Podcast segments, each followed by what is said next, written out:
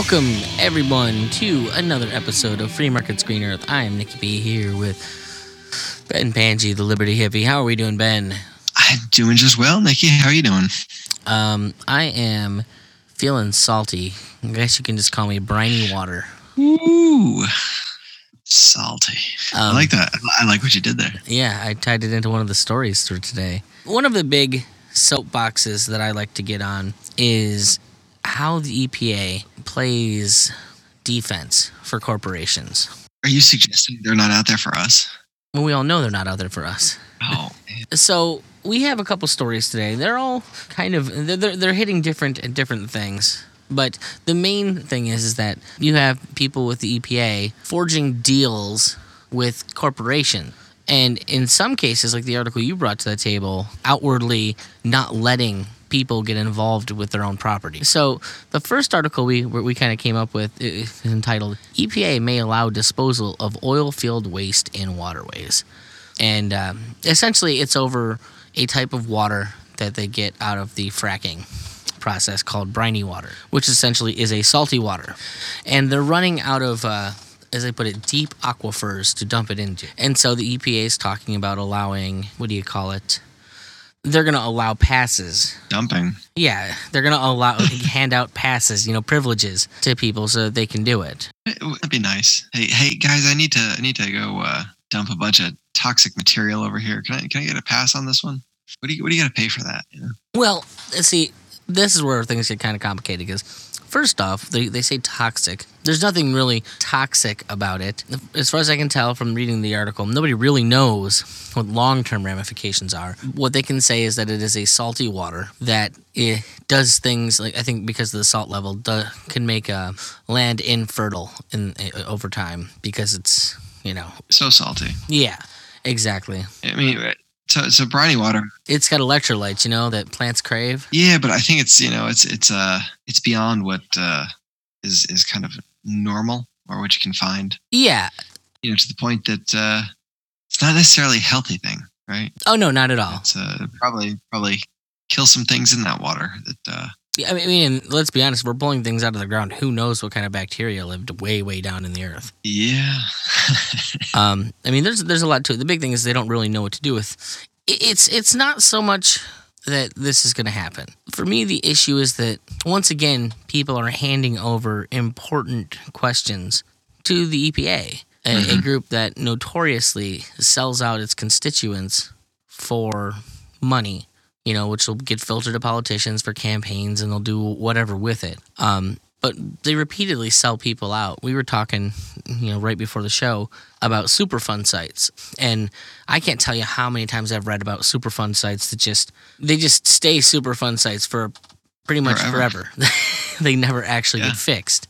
Like that's what we pay the, the EPA to do theoretically, and it never happens. But what they do, are really good at is cutting deals. And as an environmentally engaged person, that's just incredibly frustrating. And why don't you tell us about the article you, you brought? well it's kind of you know a little different. There was a, a plant out in montana that smelted copper for oh i want to say it was almost like 100 years. Could be wrong there. But uh it's called arco.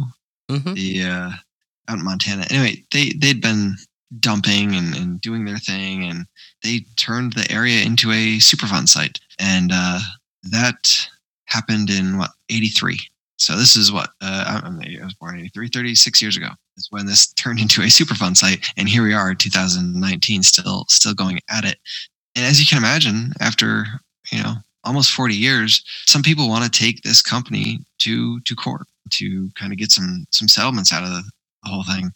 Uh, they're actually they're looking for doesn't seem like much, but 60 million for further remediation of the polluted land, and now they're taking it to the Supreme Court. And as you can imagine, some people on the Supreme Court are uh, are not too keen on that idea. Specifically, in this this article pointed out John Roberts that uh, you know he said you you can understand that the EPA looking at this might say, okay, we're going to do this, we're going to do this, we're going to do this, we're going to get to that as soon as we're done doing this other stuff. And so when you go sue the EPA or sue this company and take the money away and, and get in the way of the EPA, then the EPA can't do their job anymore. And you know this private individual looking out for their land, trying to you know bypass the government and get it done themselves. no, you're going to get in the government's way of protecting your land. You know, and it's just 40 years, 40 years, and nothing has it hasn't been accomplished. So they're they're looking to go out at their own. So the way I'm re- I'm hearing the article and, re- the way I read it was you have a group of people that said, "Hey, it's all well and good. You said you were going to fix this problem, but here we are 40 years later. The problem's not fixed, and now you're going to play defense for the company and not allow us to do it ourselves." Yeah, I mean, you just like it's mind blowing to think about that. To think that like I am not allowed to protect my own land or to to go after someone that has fouled my own land. You know, it just it's insane. I love seeing this in writing because I mean, what is the big thing that I've you know been railing about since episode one is that uh, the EPA is a bigger harm than a boon because it doesn't doesn't care about us, doesn't care about the environment. It has no incentive to do anything about it. Mhm. Its only job there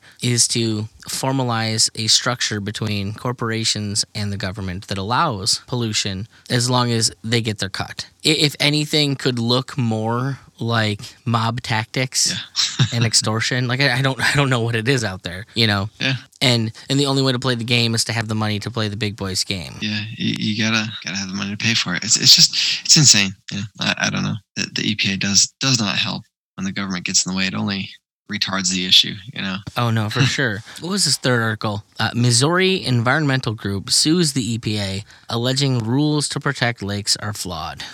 Don't we have? Isn't there a specific act to protect our fresh water? I mean, there's there's one to protect. Clean Water Acts or something like that. I, I don't know. Something. Is there a Clean Air Act uh, goes along with it, right? Yeah, yeah, one of those. Yeah. Apparently, it's not doing its job. I don't, I don't know. Um, let's see here. It apparently alleges that the EPA's new drinking water rules undermine protection of Missouri lakes. I mean, I don't know. I don't even know what that means. You know, what what does that protection look like? You know, could the, it's just uh, especially the the Clean Water Act thrown in there and, and all that. Looks like they, they went after them in, in 2016, so it's been three years. 113 Missouri lakes and 738 wastewater facilities as non-compliant with the EPA's proactive nutrient protection plan. Um, so that would have been a 1.7 billion dollar fix. And in the end, they only took the, plan only designated 30 lakes and 34 wastewater plants as opposed to 113 and 738. So they, they cut that down quite a bit. Yeah, folks, the EPA is not here for you. That's just what it, what it all boils down to. It is like anyone else on the take.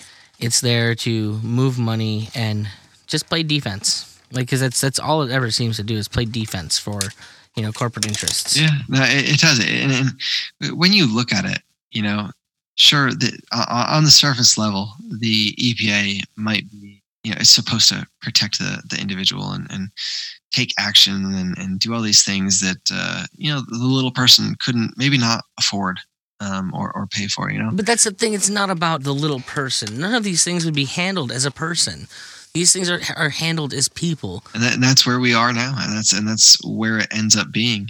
But i think when you ask most people you know like what, what is the purpose of the epa you know it's to protect those those bodies of water and this land that none of us own and and you know protect the the farmer who's you know the the i don't know the, the pipeline wants to put his their their pipeline through his farming land you know? It's to protect them. And it's really not it's not at all at all No, it's not because his, his private property rights protect him. well I own the land. You can't put a pipeline through it. until the government comes and takes it and tells you that they own your land. Well, once again, that's not a problem that private property or, you know, the market creates. That is a pri- problem government creates. Mhm. Because what is it good for other than creating problems? I haven't found a whole lot yet. Uh, I'm still looking, but uh, I haven't I haven't found too much. Um, what's I'm finding more amusing is that like we we found all these articles very specifically involving the EPA, completely independent of each other. We just happened to stumble across things where the EPA is doing shitty stuff against what people want, and like uh, the two articles I found, I didn't I didn't do anything other than open my Feedly. and look look under the environmentalism tab. I didn't even move it. Mhm. Those were literally within the first six links that I got from my Google feed. Yeah, I didn't I didn't look for this one. It just it was it was there on. These things aren't hard to find. It's it's just it's literally a constant. It is something that is always there. Like if I want, if I wanted to, we could have three hundred thousand of these articles, I'm sure, and it'd just be repeating ourselves over and over again. Because at the end of the day, that's all it is. It's just it, it's it's a poorly constructed system. Because I think the, the the system that's constructed is I won't say it's poorly constructed because it's probably doing exactly what it's constructed to do, which is keep you and me from organizing in you know in like a truly democratic fashion and handling our Oh, you saw that in this one article about Montana. It was, it was a group of people that got together, you know, in this town. Uh, It's actually called uh, Crackerville and Opportunity. Those are the two small towns. but uh, I'm not joking. But you know, they they are the ones that got together and said, "Hey guys, like this is not working. Let's let's do something about it." And here we go. EPA and big government get in the way. And um, I want to. I've got to look up the research on Superfund sites because I, I want. I'm kind of curious. Out of all of them that that like have been declared, how many of them have actually been taken care of? In particular, What- there was. I wonder what what is. I'm Uh, wondering if it is, um, if that uh, that copper mine is one of the ones that I read about a couple years ago, like where a whole bunch of like literally turned one of the rivers orange. that, I, that was in Colorado. yeah, that's. um, I didn't think it was the same thing. I knew it was like out west where they did copper. no. yeah, it's a it's a different one. Crap, I can't remember. But it's it. another Um, Superfund site that they just it's been sitting there not taken care of, and like it's it's not even that like if they were doing something to manage it, manage it and maintain it, That was another one. Like the EPA oversaw it. but they don't. They just they just don't allow anyone else to do anything with the site, and while it gets into further disrepair. It causes the problem to further exacerbate, where somebody could at least be doing something in the meantime. You know, I'm sure that someone could be maintaining it so that it at least doesn't dam- break more, damage more. It was the uh, Gold King. That's what it was. Gold, the Gold King mine wastewater Yeah. spill, Silverton, Colorado. That's what it was. But yeah, it's it's the same same idea. You know, the and that was like basically the, the EPA like oversaw it. You know, they were there. They kind of witnessed it, and it just happens. And it would it would be interesting to see how many things have actually been, how many Superfund sites have actually been a quote success. You know, and, and how do how do they quantify a success? I feel like I've seen that number and it's like abysmal. Like none of them. I honestly think it's been none. Like I don't think any of them have ever actually been dealt with. Well, th- that one in Colorado, the uh, it's called Arco, the um, Atlantic Richfield Mhm. company. The uh, it was called the Anaconda Anaconda smelter or something. But um, This anaconda don't. I, I just can't get over it. The An- Anaconda smelter in the towns of Opportunity and Mhm. Crackerville. I mean, you can't. It's just forty years, forty years, thirty six years. Like- you know, I, I'm sure the people of that town could have done more in 40 years just on their weekends trying to take care of their own property and protect it than happen. the thing. uh, Yeah, I mean, like, so this it, it was in operation for a century. So it was in operation for hundred years, and in thirty six years, nothing. It's not gotten better. I don't think that necessarily speaks to like how bad the pollution might have been. Sure, it could be like really bad, but it, it definitely doesn't speak to how well the EPA does to to clean things up. You know, it's uh, almost half as long as the the plant was in operation, and they, still haven't been able to rectify the situation to a point that people are are comfortable with. You know, four hundred fifty million dollars. It's not a small sum that they've spent on this. Okay, let's see here. I'm on Freedom Works and I'm reading this article, and hopefully it can uh, give me some kind of chart or something. They said the average time it takes is 10 years per super, for a site. The a- average time for the EPA to get involved or something, or what? Like, the average cleanup time is 10 years. uh, don't, I don't believe that. That is a lie. um, there's actually a ranking system for you know which qualifies to be placed on the priorities list. I, when I, I grew up near near the Hudson, where they were doing um, PCB cleanup, and uh, that was a big thing, you know, because even then, when when the EPA went to try to clean it up, there was debate about whether or not people wanted the EPA to clean the PCBs out of the Hudson, whether or not this was actually going to stir things up and make a bigger mess, Yeah. or you know, it was going to be good. Um, so even when they're trying to do the right thing. They might not be, and people might not be on board with it, but uh, you have no say. Oh my god, I'm just looking at some of these numbers and like thousands of uh, sites. This is an incredibly long article. I might have to link to it in here, honestly. Um, I wish it, it, I wish it would give me some type of condensed, you know, what the hell is actually going on. This thing's like 30 pages long or something. It feels like. Um, oh, it does have a bunch of uh, footnotes on it though, so that's awesome. but notes are always good. Yeah. Um, I was just trying to search for like Superfund controversies. Let's see here. As an NPR, EPA vows to speed cleanup of toxic Superfund sites despite funding drop. Is this one of those things where like we always talk about how the government's the only place that you give more money to when they do a shitty job. It's the only business that gets to say, "Well, I only did it terrible because you didn't give me enough money to do it." So there are approximately forty thousand federal Superfund sites. What, does it say what they what they range? Um, there are only sixteen hundred of those that are listed on the national priorities list. Either it needs fucking cleaned up or it doesn't need cleaned up. I guess is kind of my position on this. you would think, right?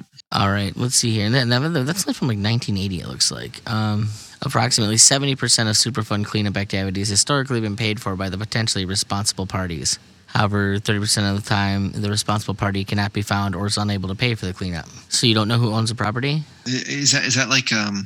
Didn't Pence own like a his family owned like a, a gas station and they all kind of disappeared and there was no no single owner and so they had to clean up the tanks and who would pay for the tanks and I feel like there's some some nonsense with that going on back around uh, the election time. Wonder if that's that's what they mean. You know, it's just kind of a business entity that uh, dissolved. I mean, if you're a property owner, you're a property owner. Like I, I, I, I, I fall on this kind of where the you know tough titty said the kitty. Property is your property.